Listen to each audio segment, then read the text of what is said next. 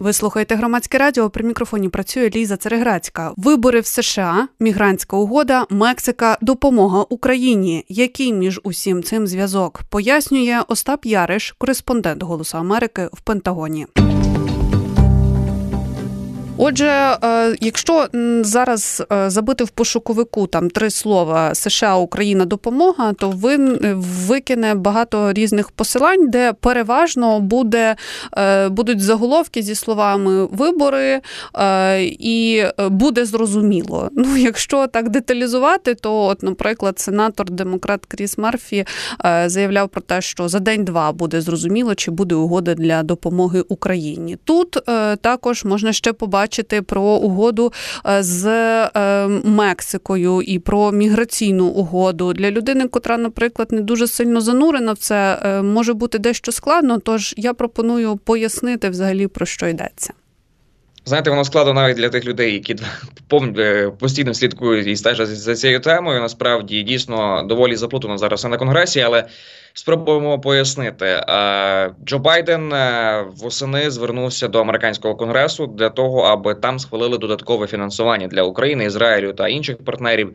Е, для України виділено приблизно 61 мільярд доларів. Саме це фінансування кажуть в Білому домі в Пентагоні необхідне для того, аби продовжувати підтримувати поставки зброї для України. Зараз в конгресі є суперечки між демократами і республіканцями. Вони не можуть дійти згоди, власне в якому вигляді це погоджувати погоджувати. Республіканці наполягають, що перед тим як погоджувати фінансування для України. Потрібно схвалити е, міграційні реформи і м, зробити жорсткішим контроль на південному кордоні Сполучених Штатів. Це їхні вимоги, які вони ставлять перед тим, як віддати свої голоси за цей запит Джо Байдена. А, Деякі з тих вимог республіканців вони є неприйнятими для демократів, тому що йдуть в розріз із всією їхньою політикою. Тому зараз протягом от останніх місяців вони намагаються знайти якийсь компроміс, який би був прийнятним зрештою для обох сторін. Але так виглядає, що поки що вони до якогось конкретного результату не наблизилися. Що сталося в останні дні? Працювала група сенаторів над цим питанням, і, начебто, почали знаходити якесь порозуміння, і навіть позавчора ще із. Із сесійної зали сенату обидва лідерів демократів та республіканців це Чак Шумер і Міч Маконел. Вони виступали із закликами підтримати е, угоду щодо кордону, а відтак е, підтримати також і е, фінансування для України, яке вони називали критичним. Втім, вже пізніше ввечері того дня американські змі написали, що лідер республіканців Міч Маконел він е, провів закриту зустріч із своїми однопартійцями і висловив сумнів, чи варто іти їм на цю угоду щодо кордону. Американські змі пишуть, що це могло бути пов'язане із тиском Дональда Трампа, який е, каже, що не потрібно зараз іти на якісь компроміси, потрібно досягнути лише. Ідеальної, як він каже, угоди. Що це може означати, і чому власне ці, ці речі пов'язані? Пишуть американські змі, що а, якщо б цієї угоди зараз досягнули, так передовсім Конгрес та Білий Дім, це б могло додати балів Джо Байдену перед американськими виборами президента у листопаді 24-го року. А, а оскільки Дональд Трамп хоче будувати свою кампанію на питаннях а, міграції і на питаннях тому, що є проблеми з південним кордоном, то тоді проблеми проблема зникла, так і не було б на чому цю кампанію будувати. Відтак Дональд Трамп, начебто, тисне на конгресменів і каже, що не потрібно цієї угоди укладати. Тримайтеся до кінця, тому що мовляв, е, це е, завадить моїй кампанії. Такі думки лунали в американській е, змі, американських е, виданнях. Тому е, поставило також питання, що це, перепрошую, що це означає для підтримки Києва? Чи буде відтак ухвалена допомога, яку Україна так потребує зараз? Це питання відкрите. А після тих новин, які з'явилися, власне, була заява від сенатора Кріса Мерфі, це демократ. Ту, ту, ту заяву, про яку ви згадали, що буде. Зрозуміло, у наступні 24-48 годин чи вдасться угоди досягнути. І дійсно, ми знаємо, що е, ці переговори продовжуються пізніше. Міч Маконел, начебто, сказав пресі, що він не проти цієї угоди. Тобто, насправді дуже все заплутано, дуже складно. Якщо підсумовувати і те, що потрібно так знати, аби не перезавантажувати е, мозок е, складною і, і, і не надто можливо втішаючою інформацією. Конгрес досі фінансування не ухвалив.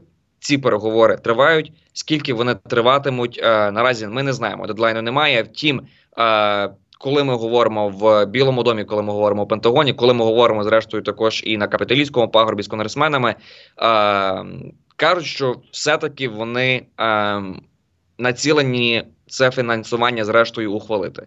Питання в тому, коли і ми знаємо, що час для України тут дуже важливий.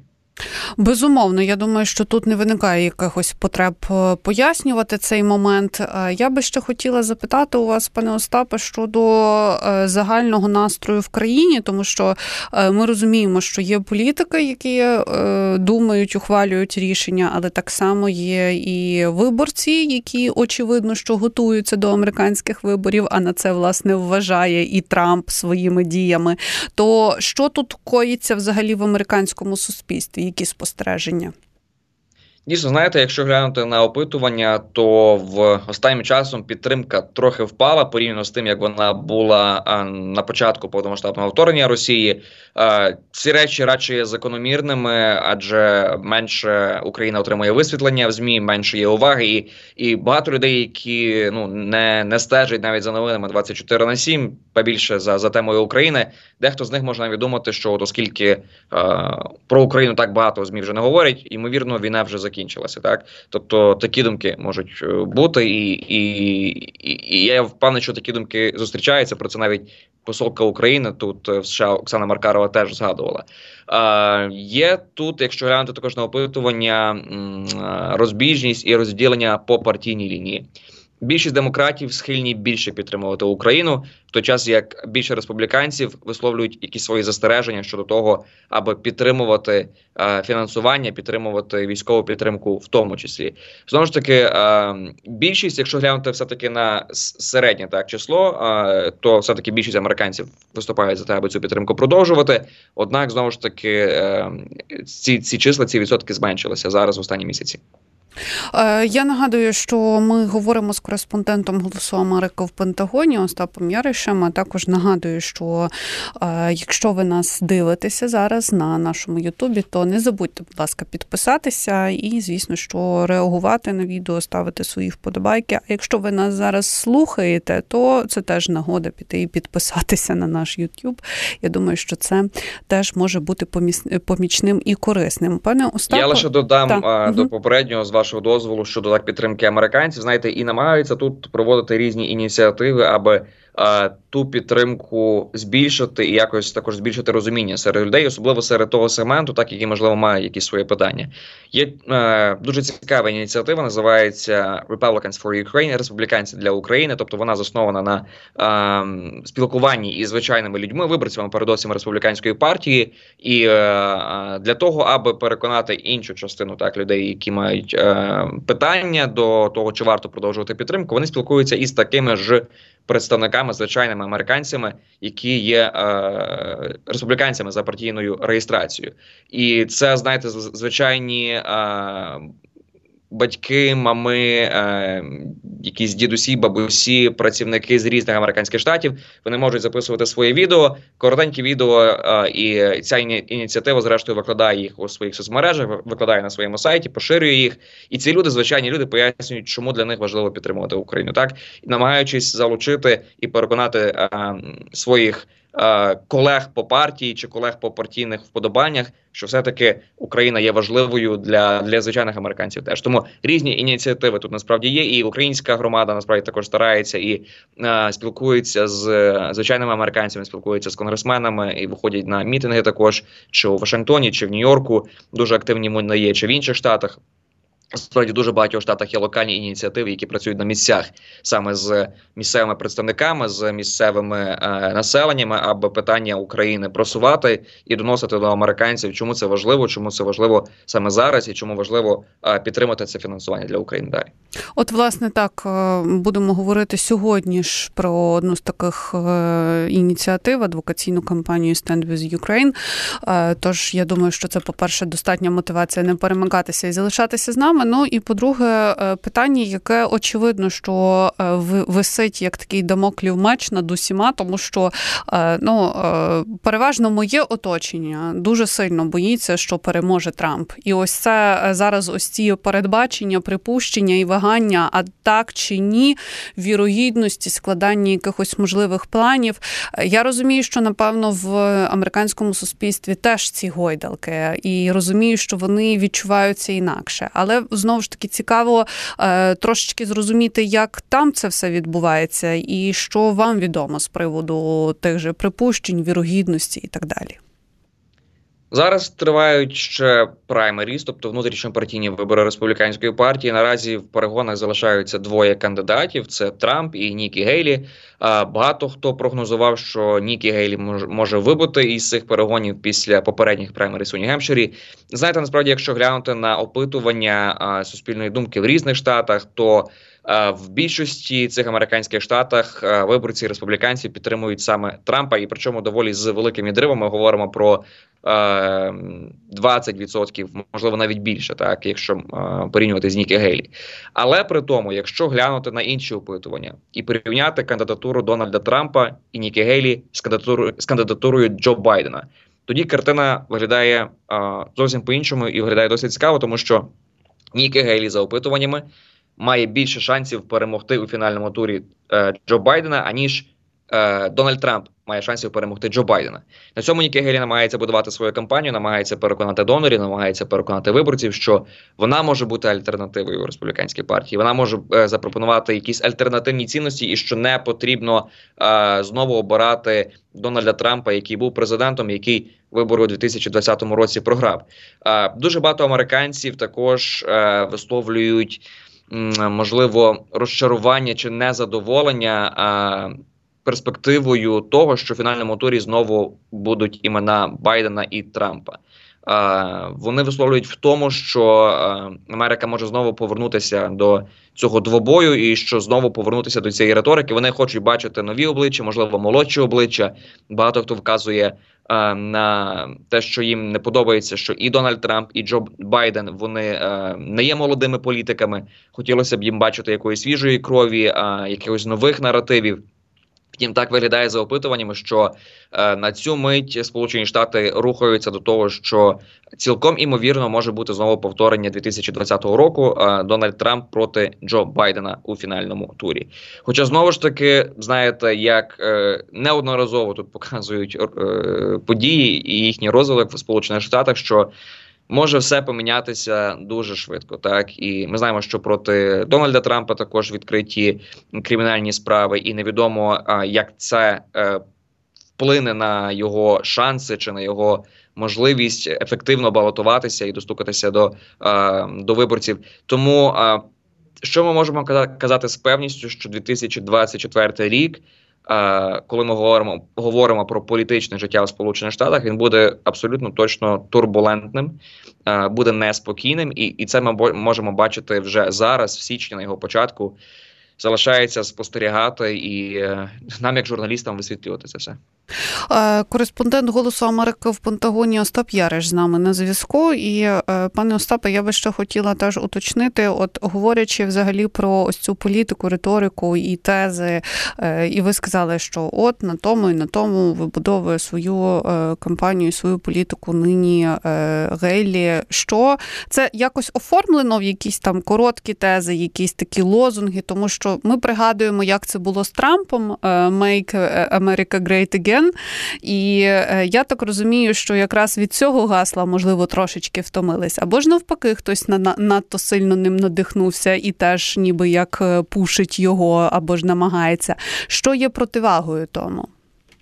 Е, це гасло «Make America Great Again» Можливо, хтось від нього втомився. Ядро Трампа, мені здається, воно навпаки е, ще більш енергійне, тому що вони хочуть Тільки більше повернення президента. Так. Знаєте, якщо глянути на опитування, так то дуже багато республіканців переконані, що у 2020 році Джо Байден виграв несправедливо і що справжнім переможцем був Дональд Трамп. Тому ядро його найвідданіших прихильників вони хочуть е, відновлення справедливості для них і і, і повернення, як вони кажуть, законного президента у Білодім. Тому е, це гасло «Make America Great Again», «MAGA», Так, якщо ми подивимося на абревіатуру, це стало навіть не просто гаслом, це стало цілим рухом. Мага рух його так і називають у Сполучених Штатах. Тому, в принципі, це це якась політична субкультура, можливо, чи, чи навіть субрух, е, фракція у політичному спрямуванні республіканської партії, навіть якщо ми говоримо про конгрес.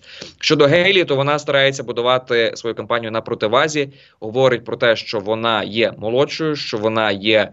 Е, е, ментально більш спроможною і має ясніший розум порівняно з Дональдом Трампом. Ці тези ми від неї чули. Вона намагається викликати Дональда Трампа на дебати. Ми знаємо, що Дональд Трамп він уникав дебатів до цього часу, не брав у жодних із них участі. Е, зараз Нікі Гейлі говорить: ми залишилися двоє у перегонах. Давайте дебатувати, якщо ви не боїтеся кинути мені виклик.